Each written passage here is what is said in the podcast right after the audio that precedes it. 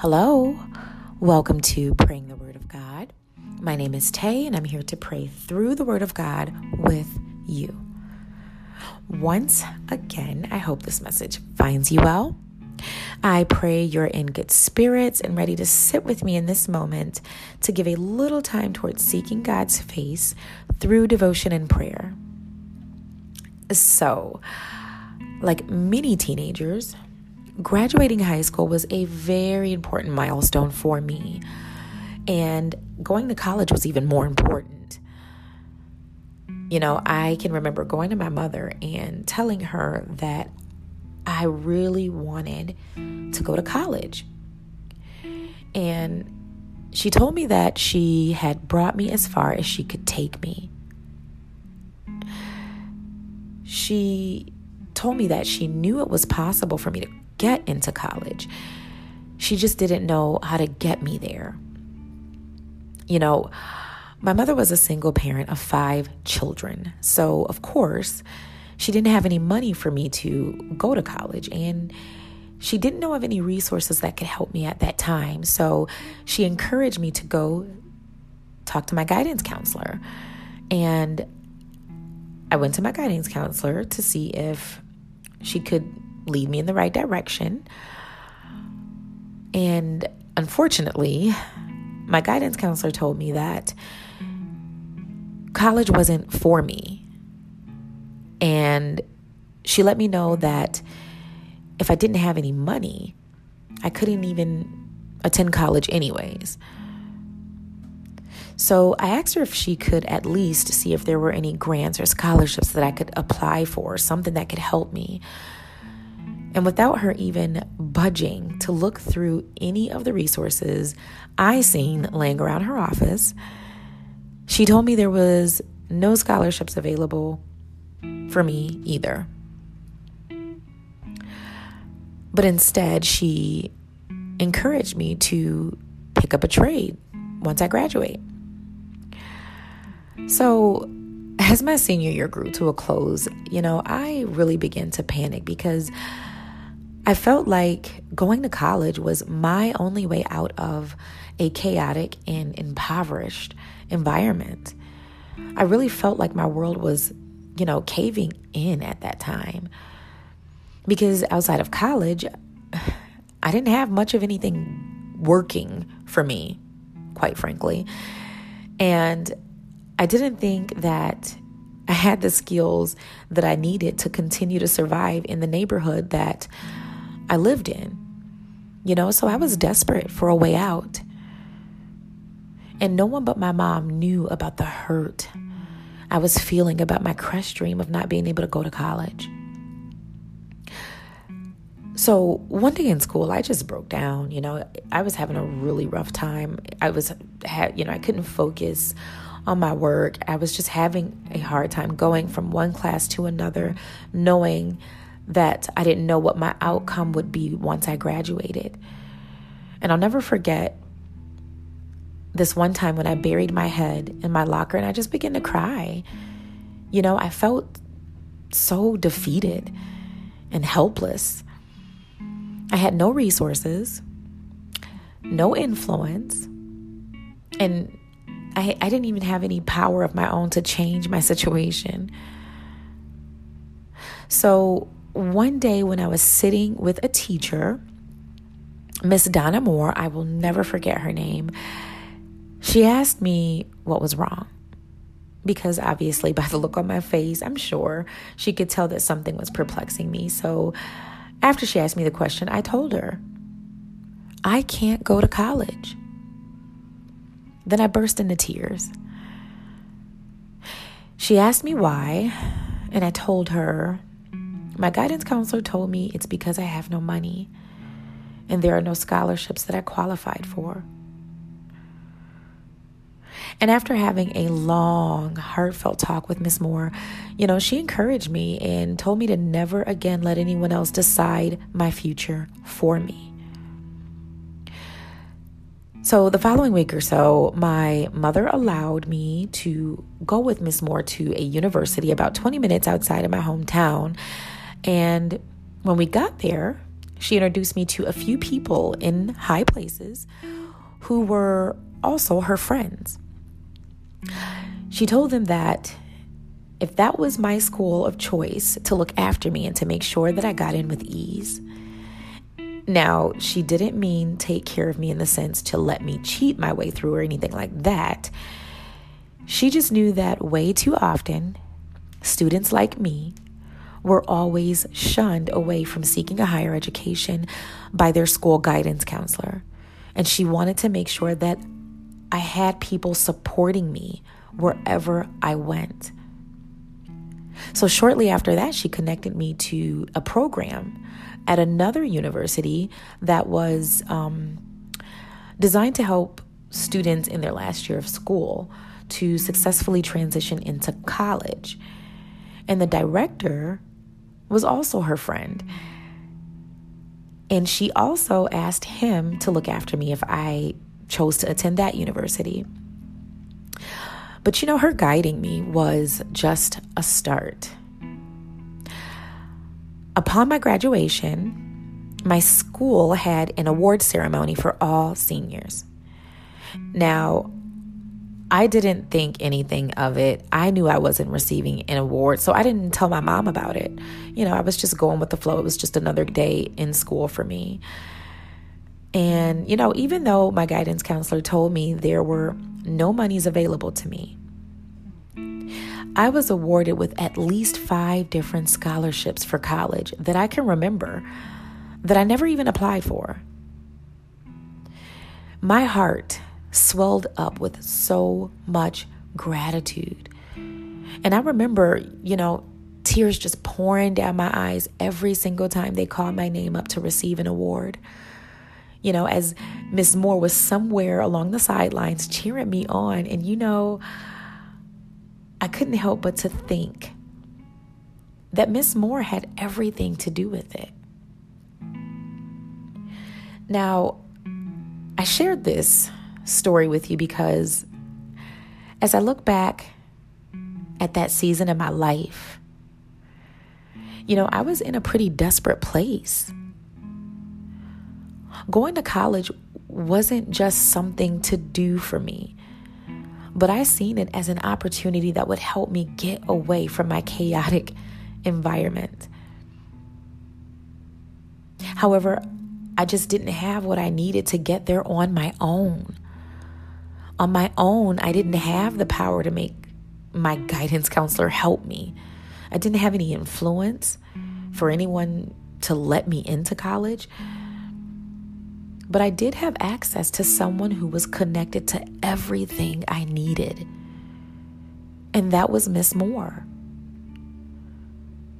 And you know, this reminded me of a story found in the book of Esther. Now, typically, when we read the book of Esther, we tend to focus on the role she played in saving the Jewish nation from annihilation. But this story keeps coming to my mind not just because of her influential role in saving the Jewish people, but also because of the roles many other people who were connected to her played. And I also think that this story is just a perfect example of where we are now. You know, this nation, even the whole world, has been shooken to its core from COVID 19, from everyone being quarantined to the many heinous crimes committed right before our eyes to the exposing of unfair systems driven by, you know, systematic inequality and oppression. And, you know, we are now expected to go back out into the world with no complete resolve. And the question I keep asking myself is how do I want to show back up? What role do I play in helping to make a difference? What influences, if any, do I have in helping to make lasting change? You know, can I even go back to a life that was normal for me in the midst of all the peril that's still going on around me? And I started to think about my connections. I started to think about how I was positioned in relation to others, about my influences, and about my commitment to God in all of it. So, in Esther chapter 2, we find that Hadassah, also known as Esther, married King Xerxes and transis- tra- I'm sorry, transitioned into her new role as queen. However, because Esther was new to her position as queen, her influence with the king, nor anyone for that matter, was not strong enough. And therefore, her relative Mordecai, who was a righteous and wise man, didn't think it was safe nor wise to reveal her identity as a Jewish woman unless she needed to. And until she earned the right to be heard. You know, because although Queen Esther didn't know at that time, sometime later, she would find out that earning her right to be heard would play a vital role on the influence with her husband and in the protection of her people. You see, because there was a powerful official, he was second in command by the name of Haman.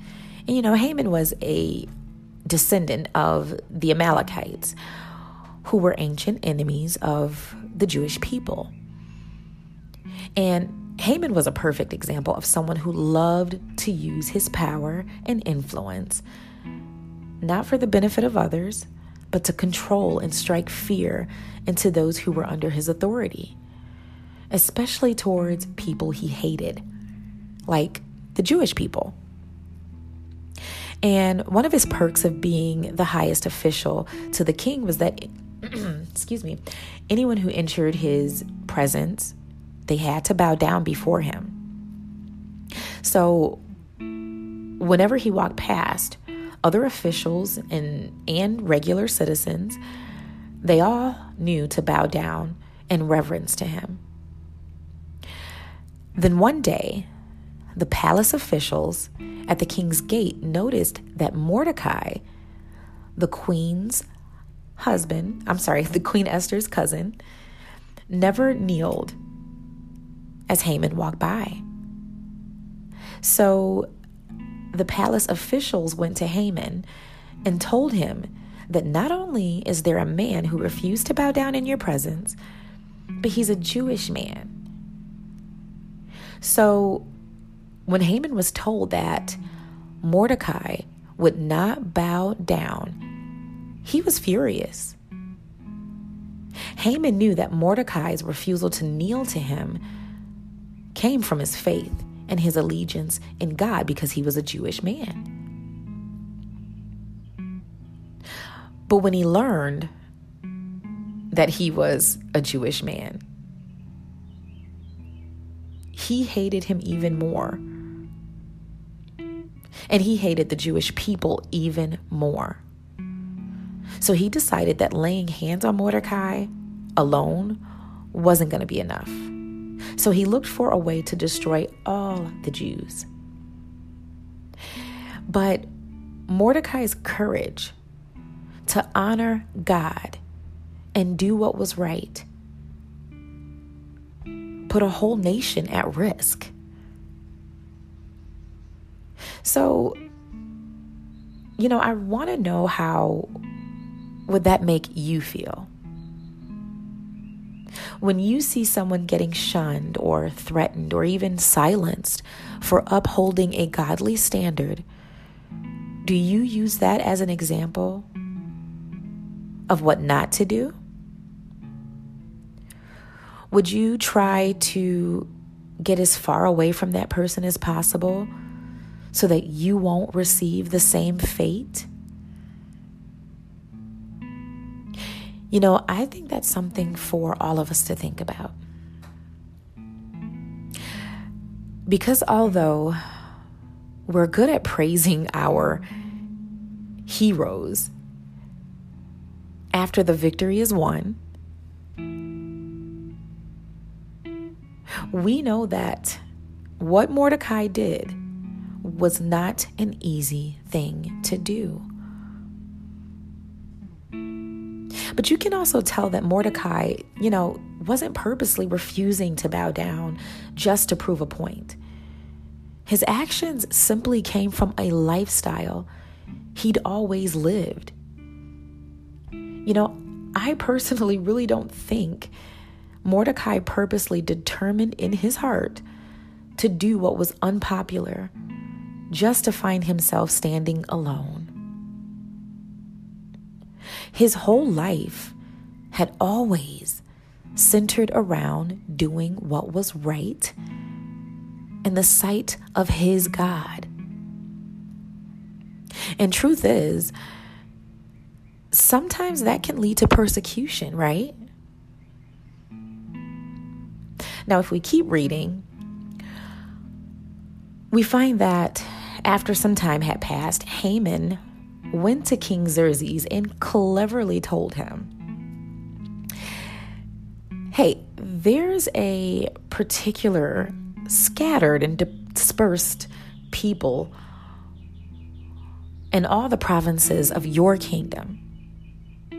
And you know, their laws are different from all other people. And, you know, they don't even keep your law. And I don't think it's fitting for you to let them remain. So if it pleases you, the king, let a decree be written that they all be destroyed. Now, needless to say, the king trusted Haman's words. Therefore, he agreed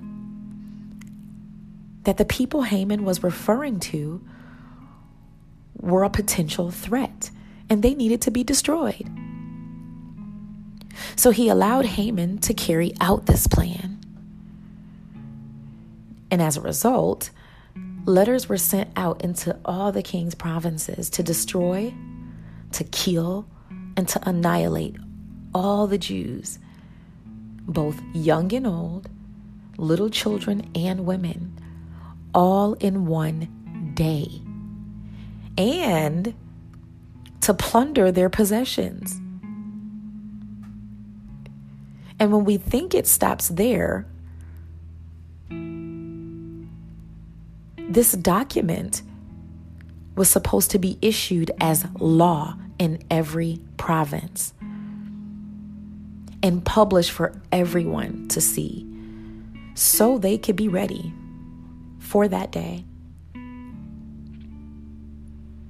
Now let's look at how disconnected the king was to the people he governed. Scripture says that after the decree was made, King Xerxes and his second chief in command, Haman, sat down to drink right after making the decree. But the city of Shushan was perplexed. We see right here that the king was so far removed from his people's problems that he knowingly put a whole nation that was under his government in the position to be wiped out all in one day. Yet he was so unbothered that he was able to enjoy his drink with the very man who planned to carry it out. And you know, I don't think it was that the king was a vicious man. He just wasn't connected to all the people he governed. And oftentimes, the one who gets the attention of those in power are not always the ones who need it, but it's the ones who are closest to the people in power, whether good or evil. But when leaders are so far removed from the people they serve, they're often unaware of the issues their people are facing. until it turns into a problem so huge it can't be ignored. Now, after the decree was issued, we see the whole nation, you know, was distraught. Scripture says that in every province where the king's command and decree arrived, there was great mourning among the Jews. They were fasting, they were weeping, wailing, and many of the people lay in sackcloth and ashes. You know, I can't help but to imagine that all the weeping and the loud wailing and laying out in the middle of the roads in sackcloth and ashes had to have gotten the attention of the other citizens who weren't being affected. And as I studied this, I couldn't help but to wonder what role did the citizens who were protected played? Because I believe we all play a role in the world that we live in. While their lives remained untouched, did they ignore the cries of their Jewish neighbors and go about their own way? You know, Everyone had to have seen that the Jewish people were deeply sorrowful as they were forced to hand over their lives, all in the name of hate. Yet there remained one man whose godly life always spoke for itself.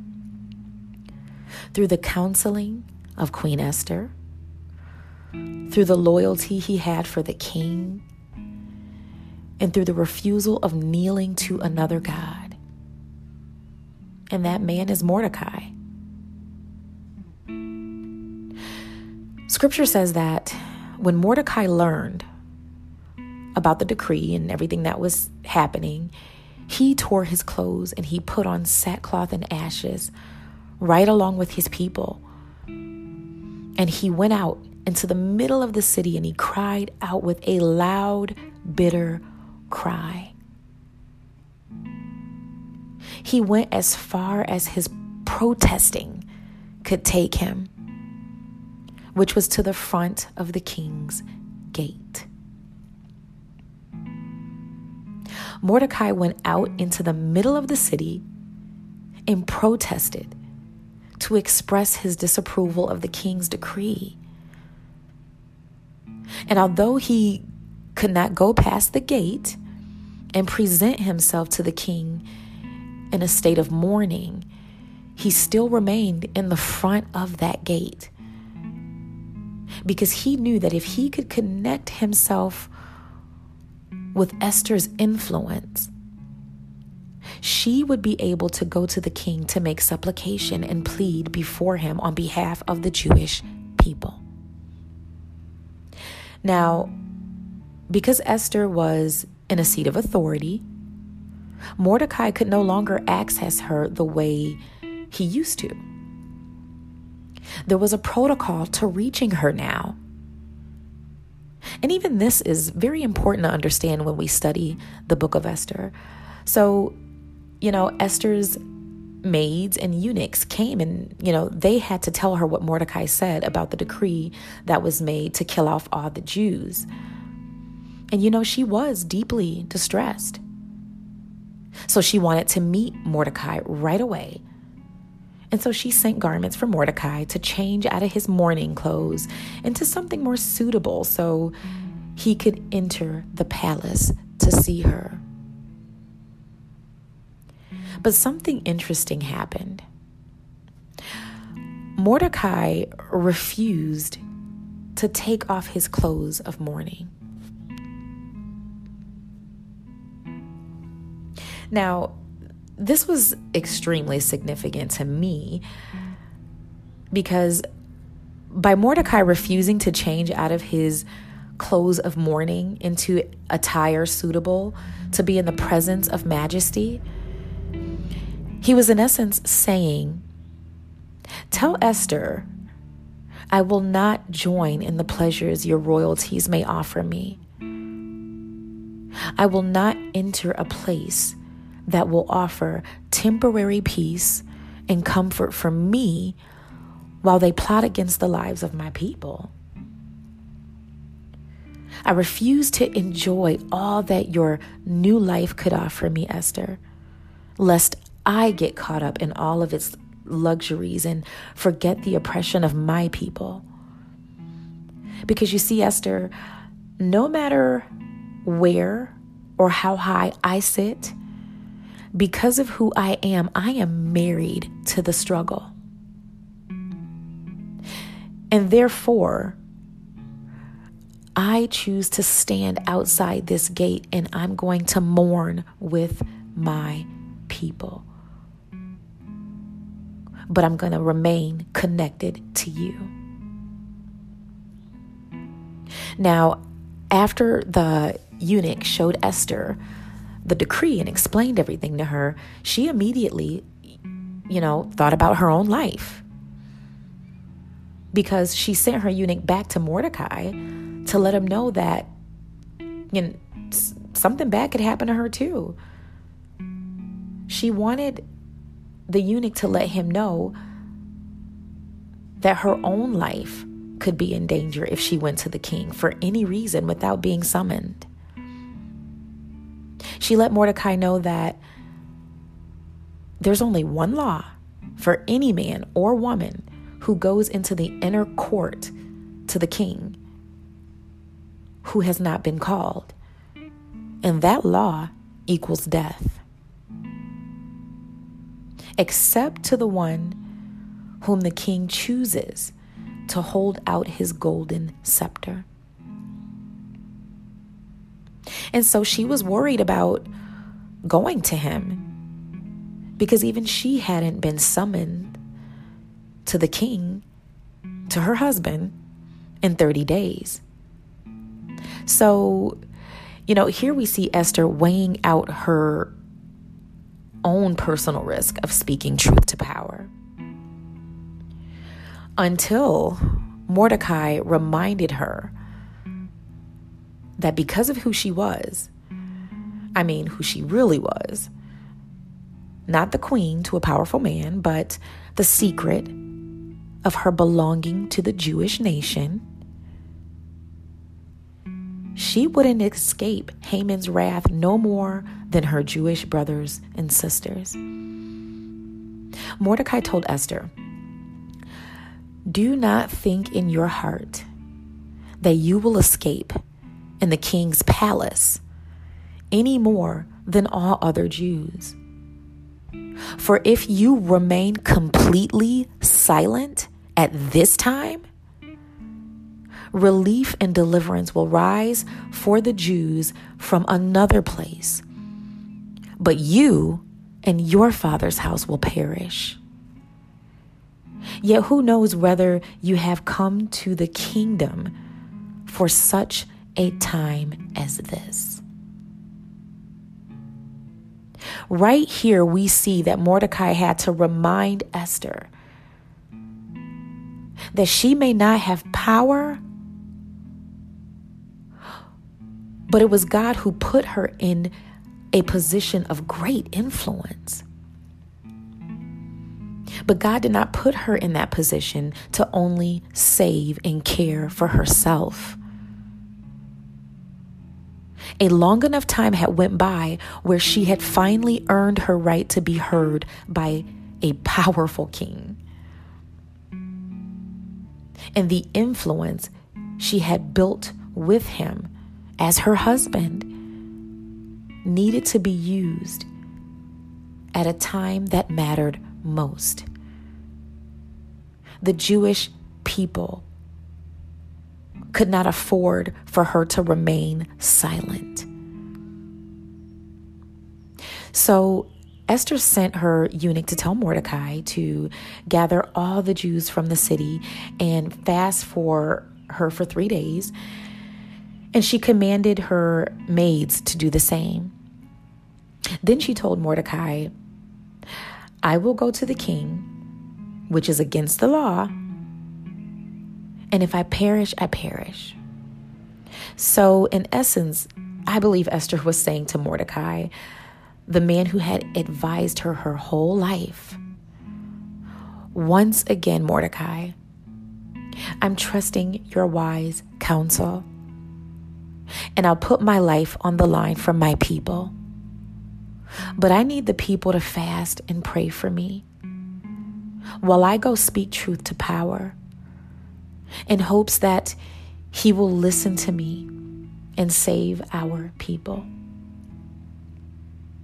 So, as we read, we see everyone positioning themselves just like Esther asked. And when the time came, she went to the king's court. And when the king saw Queen Esther standing in the court, she immediately found favor in his sight. The king did not summon her to death. Instead, he held out to Esther the golden scepter of mercy that was in his hand so that she may receive his favor. And you know, I love how this story unfolds because we see Esther positioning herself in such a way that she was seen by the king before she addressed him. Sometimes positioning is everything. Queen Esther knew that although she was the queen, she couldn't just storm into the king's court and demand justice for her people and, you know, frantically screaming at the top of her lungs so that the king could understand her urgency. Now, I don't think Mordecai understood that part. That was the part she had to figure out. But she knew that because King Xerxes was one of the most powerful men in the world at that time, how she positioned herself to be seen first was crucial in her being heard. Now, after Queen Esther gained the attention of the king, up to three times he asked her, What do you wish, Queen Esther? What is your request? It shall be given you up to half the kingdom. So here we see that before she even asked for the protection of her people, the king was letting her know that it was already done. The answer was already yes, all because how she positioned herself before she was heard. However, you know, Queen Esther continued to use that wisdom. Her cousin Mordecai instilled in her to continue to move with caution on addressing the urgent matter with the king because you see, Esther knew that she wasn't the only influence around the king. Haman also had great influence with him. So not only did Esther have to position herself to be seen first, but before she allowed herself to be heard, she had to create an environment for the truth to be revealed and for her enemy to be exposed. So she asked the king if he and Haman would come to a banquet she prepared. So they went. And while they were eating and drinking, the king said to Queen Esther again, Okay, what do you really want?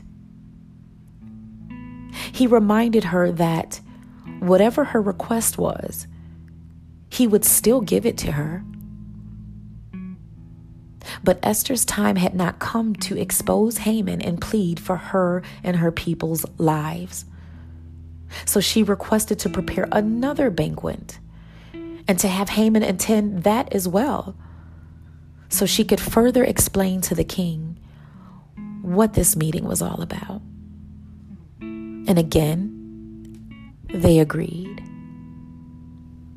Now, while Esther further positioned herself to be heard by the king, God had positioned Mordecai in the heart of the king. As Esther was doing her part, God had troubled the king's rest, then led him to a record of when Mordecai proved his loyalty to, to the king and saved his life. In his record book, he found that Mordecai had once discovered that two of the king's eunuchs and a doorkeeper had plotted to kill the king. Then Mordecai reported them to the authorities. So, you know, filled with gratitude for Mordecai, King Xerxes wanted to find a way to honor him. So, you know, as Haman just so happened to walk by, the king asked him, Hey, what should I do for a man that I'd like to honor?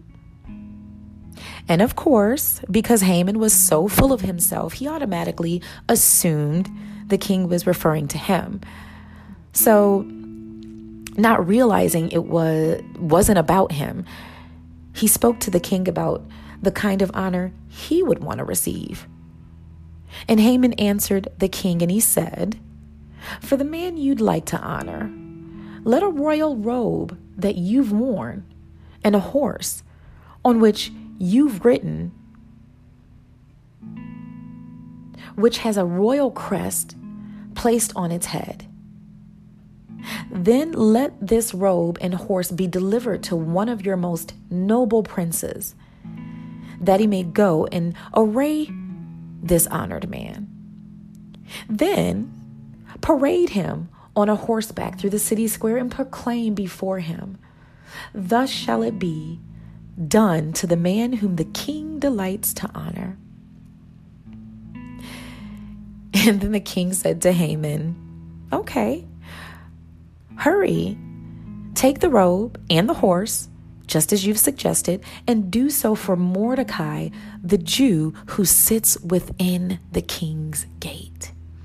And leave nothing undone of all that you have spoken. You know, when God troubled the king, when God troubled the king's heart for Mordecai, it let me know that God sees and he hears the cries of the righteous. No matter how powerless you feel. Mordecai did not have power within himself to save his people. But his role in staying connected to Esther and living a righteous life unto God played a huge role in the salvation of the Jews. And throughout this whole story, we see this one person remaining consistent in his beliefs and remaining connected to the people. Most of the time when we talk about the book of Esther, you know, like I said, we focus on Esther's role in saving the Jewish nation. But Esther interceded for her people only because Mordecai remained connected to her and she challenged and I'm sorry, and he challenged her to influence the king for help. Not only that, but it was Mordecai who reminded her that God did not put her in a position of influence for her own personal glorification. Mordecai had to remind Esther that it was God who put her in a position of influence because God knew that a day was coming where he would need someone positioned in a place of authority who cared about the needs of his people. Now imagine if Queen Vashti the king's first wife would have remained queen. Would she have cared at all about the plot concerning the Jews? You know, I highly doubt that. And that goes back to what I said in an earlier episode about it being difficult for us to care much about the struggles of others the further removed and the less connected we are from them. God needed to place someone in that palace who was directly connected to the pain of his people, but also connected to the one who had the power to overrule Haman. Because Queen Vashti wasn't a Jew, I don't think she would have cared enough to seek the king's help for a group of people she wasn't connected with. Now, after the Jewish people fasted for three days and the next banquet was prepared, Esther finally revealed the secret she had been asked to keep regarding her nationality by asking her husband, the king, to spare her life and the life of her people from Haman. And to make a long story medium, filled with shock and fury, King Xerxes ordered the execution of Haman. And again, he honored Mordecai and he willed all of Haman's property over to Queen Esther. So, what can we learn from this story? How can we apply it to our lives as we move forward in this life? You know, I think that one of the greatest lessons we can learn from this story is, you know, the importance of being connected to one another, no matter what title we carry. And I say this because oftentimes the work that goes along with having a title or position can leave a gap in our ability to create to I'm sorry to relate to one another so great that those who are positioned above us can't resonate with our needs, or those positioned below us feel like they're so far removed from influence and power that the cries of their oppression can't even be heard. The second lesson we can take from this and that we can take with us from the story is the importance of being positioned by God.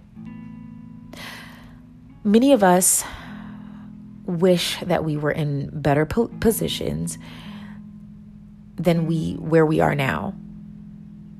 And you know, many of us are in positions that God did not put us in.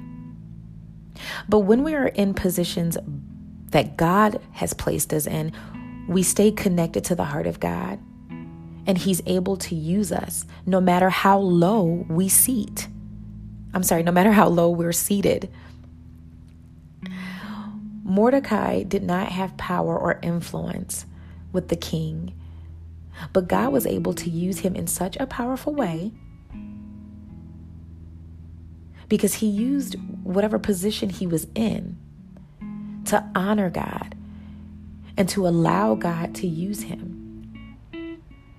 It was not Queen Esther's beauty that kept her safe from Haman's wrath. She relied on godly wisdom to position herself in such a way that her request was already answered with a yes before she even walked in the presence of her king. Positioning is everything.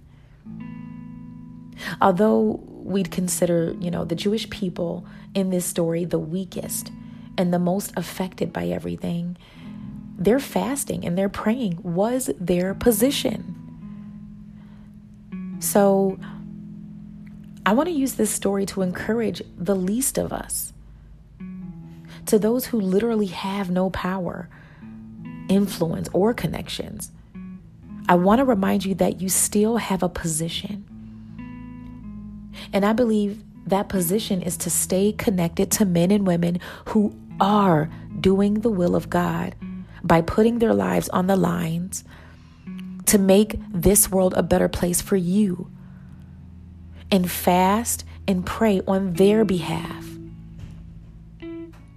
Esther may have had influence, but she was just as much at risk as the other Jewish people that she was trying to fight for.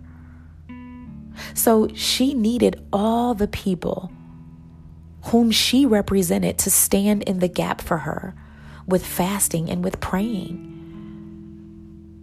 So, no matter how small you think your position is, your position does matter. And we do need to do our part.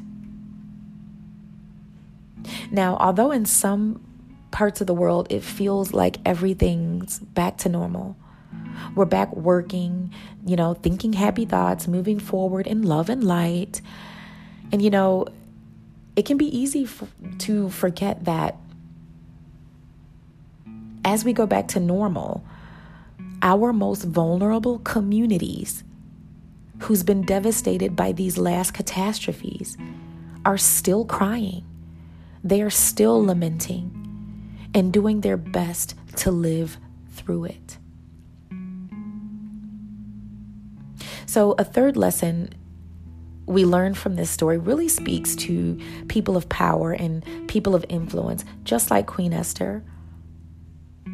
You know, God placed many of us in positions of power and influence to serve, not to be served, and to serve God's cause. When we look at the people who held the greatest influence, Queen Esther and Haman, we see that both their connection to the most powerful man was in conflict. Haman used his influence with the king for his own selfish pleasure, and Queen Esther almost leaned towards using her influence to keep herself safe. But you know, thank God she was connected to Mordecai, who helped her stay connected to the people on the ground and connected to the will of God. If Mordecai hadn't reminded her that no matter how high she sat, she still had an obligation to represent God and his people. Who knows how, you know, the story could have gone. And one of the last lessons we really need to be reminded of is the importance of living a righteous lifestyle and honoring God with it. I really believe that the reason why we're able to see Mordecai more prevalently than anyone else in this story is because he was relentless in his commitment to God. So, no matter how far removed he was from power and influence, God kept putting Mordecai in positions where those of influence and power kept favoring him. Let's pray. Heavenly Father, we are grateful to be in your presence. We are grateful to have been seen by you, grateful to have been heard by you. Father, your word reminds us that you are near to the brokenhearted and you save the crushed in spirit. So, right now, we want to lift up those who are the least among us. We know that life has moved on for many of us, but the cries and the destitution of others still remain. Some may not notice it, and sometimes others are guilty of ignoring it. But you will never close your eyes and plug your ears to the wailing and lamenting of the suffering of your people. Father, you are the only one who can give justice to the weak and the fatherless. You hold the power to maintain the rights of the afflicted and the destitute. You are more than able to rescue the weak and the needy. So we ask that you remind them that their power comes from seeking your face, from fasting and praying on behalf of those who are fighting for them. And may we all be delivered from the hand of the wicked. Father, we also lift up every person that you've placed in position of influence and power. Father, remind them that you place them in those seats for times like these. Remind them that it's just as important for them to remain connected to the people they represent and serve as it is to remain connected to positions of power. Father, as they move forward in your cause, give them strength to do your will and courage to do your will. and wisdom to properly position themselves to be heard. Father, we know it's not easy being in those positions because many things fight for their attention all at once. So we ask that you bring peace to their minds, calm their anxious thoughts, surround them with your divine favor. Let the answer to their request be yes, even before they enter the room. And Father, I pray for every person who bears the name of Jesus to begin to walk in Him. As your word declares, as He is, so are we in this world. Help us and teach us to clothe ourselves in the righteousness and in the blood of Jesus, honoring you with our lives so that we can be more effective here on earth. Now unto you who is able to do exceedingly abundantly above all that we ask or think, according to the power that works in us. Unto you, Father God, be glory and honor in everyone who bears your name and in the church by Christ Jesus through all ages without end. Amen. So I just want to remind you that I have not forgotten about the the lessons I learned from you know the discussion of the church and race hosted by Bishop T.D. Jakes, and you know today's devotion regarding power and influence was actually one of the lessons they touched on, but I wish would have been more elaborated on. Now, this is not the last lesson I learned about. Um, but after this episode, I want to hold off on talking about the other lessons that I wish they would have discussed for a later time because I feel like I need to shift in another direction. But I definitely will come back to this. Now, anyone who who's you know used to tuning in to this podcast, know that I've made the decision to no longer assume that everyone who listens to this podcast has a relationship with Jesus Christ or who has already received salvation through Jesus Christ. So, for those who may be listening but are not followers of Jesus Christ, and you, you're now ready to receive Jesus as your Lord and Savior, please pray this prayer with me. Dear God, I know that I am a sinner, and I ask for your forgiveness. Your word teaches that in order to be saved, we must confess our sins, believe on the Lord Jesus Christ, and receive him as Lord and Savior. I may not fully understand or know all what the, all that this means, but I know that I'm ready to give my life and my heart to something bigger and greater than me. So, I confess with my mouth that Jesus is Lord, and I believe in my heart that you raised him from the dead. I turn from my sins and I invite you to come into my heart and my life. I want to trust and follow you as my Lord and Savior. Help me to draw closer to you in every way. In Jesus' name, amen. And if you want to listen to more prayer and devotions, they are available on the Make Me Good Ground YouTube channel and all other major podcasting platforms.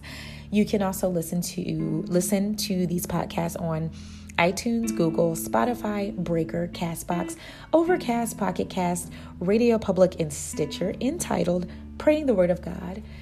If you know someone who will be encouraged by the podcast, simply share it. You can also follow me on Instagram at Praying the Word of God. And if you're someone who gave your life to Christ or dedicated your life to Jesus Christ by praying the prayer of salvation with me, email me at prayingthewordofgod2020 at gmail.com. I'd love to hear your story. Thank you and take care.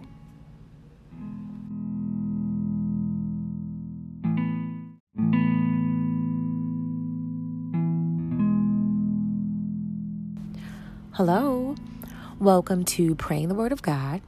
My name is Tay, and I'm here to pray through the Word of God with you. Once again, I hope this message finds you well. I pray you're in good spirits and ready to sit with me in this moment to give a little time towards seeking God's face through devotion and prayer.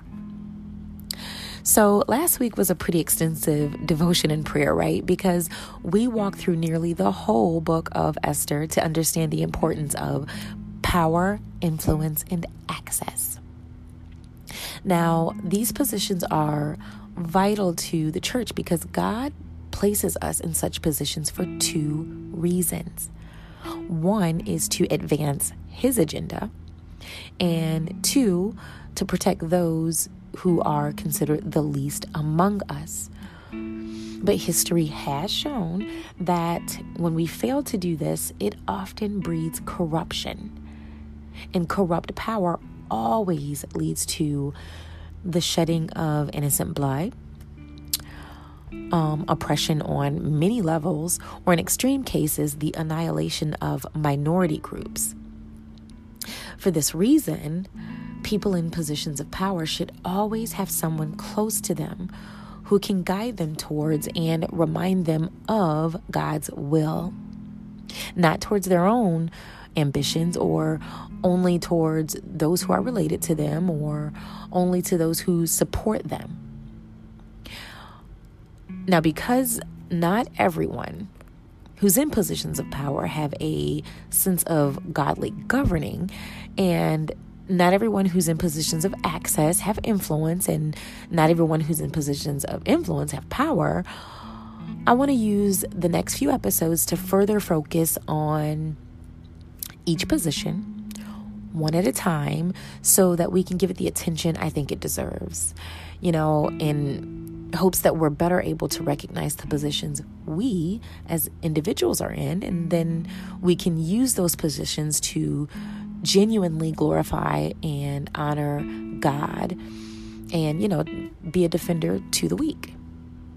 So today, let's look a little deeper at positions of power through the life of King Xerxes. When we go back to the book of Esther, who in this story holds the power?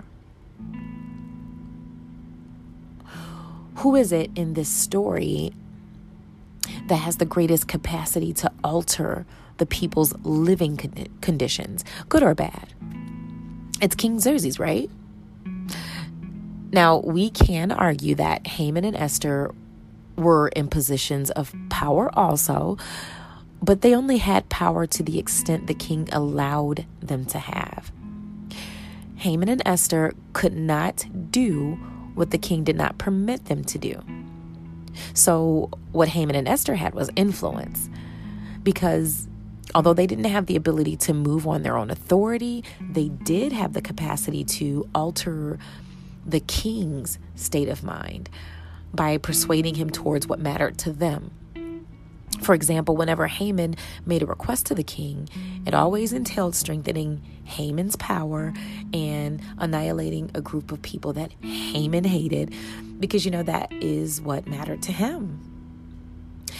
However, although Queen Esther's and Haman's influence is what often guided King Xerxes' final decision making, make no mistake about it that King Xerxes was the keeper of power and ultimately was the one who withheld it and released it.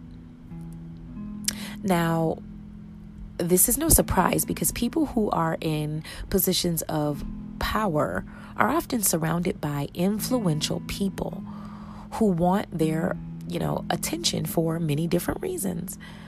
So, people of uh, people who are in positions of power are often uh, around advisors. They often have advisors that they consult with in order to maintain a checks and balances, you know, and avoid rash decision making. And this is a good thing because Proverbs 11 and 14 tells us that where there is no guidance, a people falls. But in an abundance of counselors, there is safety. When we go back to chapter 1 of Esther, we see that King Xerxes was furious because his first wife, Queen Vashti, would not go to him when she was summoned. So, to avoid making a rash decision, the king sought out his advisors on the best way to respond to the matter. And you know, for this reason, we can actually say advisors are also very influential people because anyone who's an advisor of any sort, whether it be a pastor, a mentor, a counselor, a teacher, is almost always expected to know and have the best course of action that we as a community or a nation or an individual should take, right? And I think we almost always deem them as the experts in morals and ethics and even law. Now, I think it's just as important for people in positions of power to be willing to listen to the advice being given. Because Proverbs 12 and 15 says that the way of a fool is right in his own eyes, but a wise man listens to advice. So, what good is godly advice if we're not willing to listen to it? If we continue to study the book of Esther, we see that victory for the Jews wasn't just because of one woman's willingness to speak to the king. Queen Esther did her job by addressing the issue to the king, but the king had to be willing to listen and hear her out. In fact, I believe that this whole story is about people working together, operating within their positions to accomplish salvation for a group of people who could not otherwise obtain it for themselves. So, when people get in these positions of power, especially godly people, it's very important to understand and remember why you've been placed there in the first place. In 1 Peter chapter 2 verses 13 and 14 it says that people should adhere to the leadership that's been set up in this world because people in such positions have been sent by God for listen to this, number 1 the punishment of evildoers and number 2 for the praise of those who do good which ties into advancing God's agenda and protecting those who are considered the least among us. But what happens when people in such superior positions choose not to honor God through their leadership? Where is God when there is abuse of power? Because unfortunately, this does happen. And it has been an issue since the fall of man. And if I'm honest, it's happening quite frequently these days. Whether we choose to talk about this or not, we can study the Holy Scriptures. And when we study the Word of God, we see that God has always had something to say about leaders who fail to use their positions of power for the greater good. He takes it personally and he deals with them personally. In fact, God considers any person in leadership who abuses their power an enemy to him. I know this is tough for some people to hear. You know, I don't know, maybe especially if you're a leader because I think the role of a leader is very is a very heavy one because you know, with great power comes great responsibility. Not only that, but you know, I think it would be remiss of us as the body of Christ to only place an emphasis on a person's duty to follow while diminishing the duty leaders have in taking care of their people. So, let's jump over to Ezekiel 34 to see what it looks like when people of power, i.e., leaders, refuse to use their positions for what God intended. So in Ezekiel 34, we see God commanding Ezekiel to prophesy against the leaders of Israel. At that time, um, the leaders were, you know, the power source for the nation, and they were directed by God to do so. However, a judgment was made against them because they had not done what was right by the people they were called to lead. So God told Ezekiel to prophesy against the leaders of Israel. And he said, Give them this message. And it reads what sorrow awaits you, shepherds, who feed yourselves instead of your flocks. You're using the position I put you in for your own selfish gain. Shouldn't shepherds feed their sheep? You drink the milk, you wear the wool, and butcher the best animals, but you let your flock starve. You see all the issues they're up against, but you ignore them while you fulfill your own needs and the needs of your friends. You've not taken care of the weak. You've not tended to the sick or bound up the injured. You've not gone looking for those who have wandered away and are lost. Instead, you have ruled them with harshness and cruelty. So my sheep have been scattered without a shepherd, and they are easy prey for any wild animal. Because of the way you've treated them and the way you've governed them, my people have fallen subject to all kinds of disparities. They have wandered through all mountains and all the hills across the face of the earth, yet no one has gone to search for them. You're not even trying to figure out why they're lost. Therefore, you shepherds, hear the word of the Lord. As surely as I live, says the sovereign Lord, you abandoned my flock and left them to be attacked by every wild animal.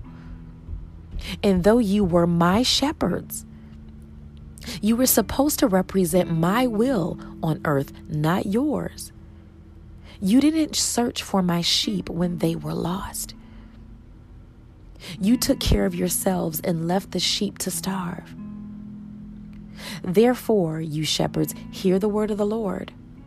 Since you won't listen to anyone else, since you won't take any of the wise counsel I brought to you, I now consider these shepherds, these leaders who I placed over my people and made my people subject to, I have made them my enemies. And I will hold them responsible for what has been happening to my flock. They are personally responsible for my people falling away, being subject to oppressions, confusions, divisions, and the like. I will take away their right to feed the flock. I will cause my sheep to not even want to receive from you, from you. They won't want to hear you. They won't want to listen to you, and they will not take your words as truth and I will stop them from feeding themselves. I will rescue my flock from their mouths. I'm coming to get my people from the leadership that you perverted. The sheep will no longer be their prey. Now, I've placed uh, a few emphasis on it. Um, but in this prophecy, we learn that God gave his leaders the right to rule and govern over his people. This was a privilege, and it placed the leaders at an advantage. But we also see that when these powers are abused, God will eventually take them away. And you know, we need to talk about this because people in any leadership capacity need to be warned about the dangers of mishandling anything or anyone God has given them. And for this reason, I want to focus today's prayers on people in leadership. Although being a leader and being a person in a powerful position often yields great advantages, God places a huge burden on the leader to do right by the office they're appointed to. And this should always be at the forefront of every leader's mind. Let's pray. Heavenly Father, we come before you to lift up every leader that's currently placed here on this earth. Your word tells us that any authority that exists is established and given by you for the punishment of evildoers and the praise of those who do right. and those who are governed by them are to adhere to them. Father, we pray that those in any leadership capacity begin to understand the weight of their calling and the burden of their responsibilities. To advance your agenda and to protect those who are considered the least among them. Please position godly advisors around every leader. People who know your will and even uphold them to the same standard and hold themselves to the same standard. Give them advisors who's willing to speak the truth in love and stand for what's right, even if they have to stand by themselves. We pray that the leaders of this world surround themselves around these kinds of advisors, not the kind of advisors who are only yes men or advisors who seek their own personal advantages, but people who have godly wisdom and good intentions towards leadership and the people they're called to serve. Father, we ask that you remind our leaders that when a man's way please you, O Lord, you make even his enemies be at peace with him. We pray that our leaders Open their hearts to receive your truth. For every leader that is walking in the error of your way, we pray that they heed your warnings. We ask that you remind every leader, especially those who bear the name of Jesus Christ, that with great power comes great responsibility and that they have a duty to use their positions for the greater good and for the people whom they lead. And if they fail to uphold their positions in this manner, remind them that their downfall awaits.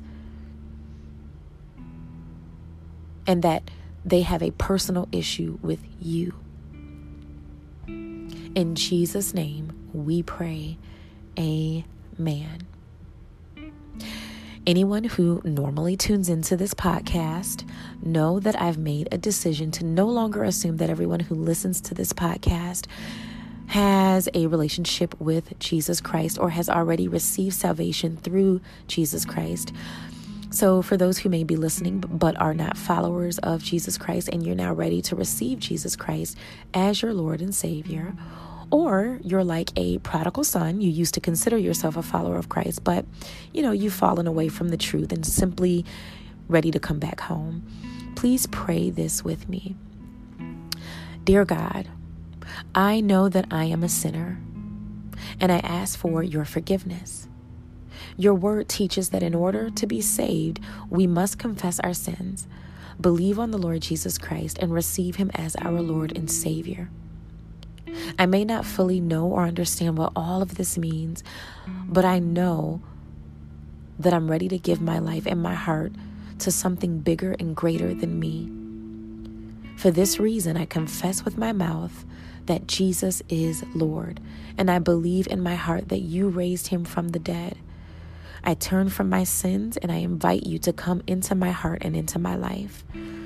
I want to trust and follow you as my Lord and my Savior. Help me to draw closer to you in every way while I'm on this journey called life. In Jesus' name, amen. If you want to listen to more prayers and devotions, they are available on the Make Me Good Ground YouTube channel and all major podcasting platforms.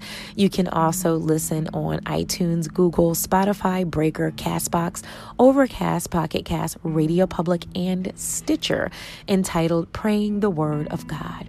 If you know someone who will be encouraged by these podcasts, simply share it. You can also follow me on Instagram at Praying the Word of God.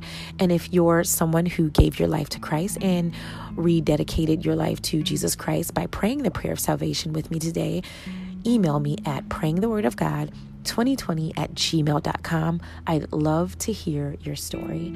Thank you and take care.